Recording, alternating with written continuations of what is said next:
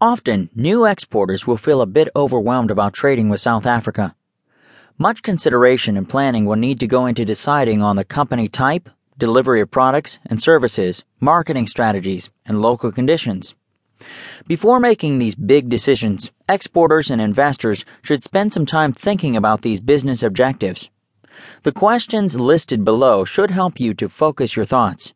Your answers to them will highlight areas for further research and also suggest a way forward that is right for your company.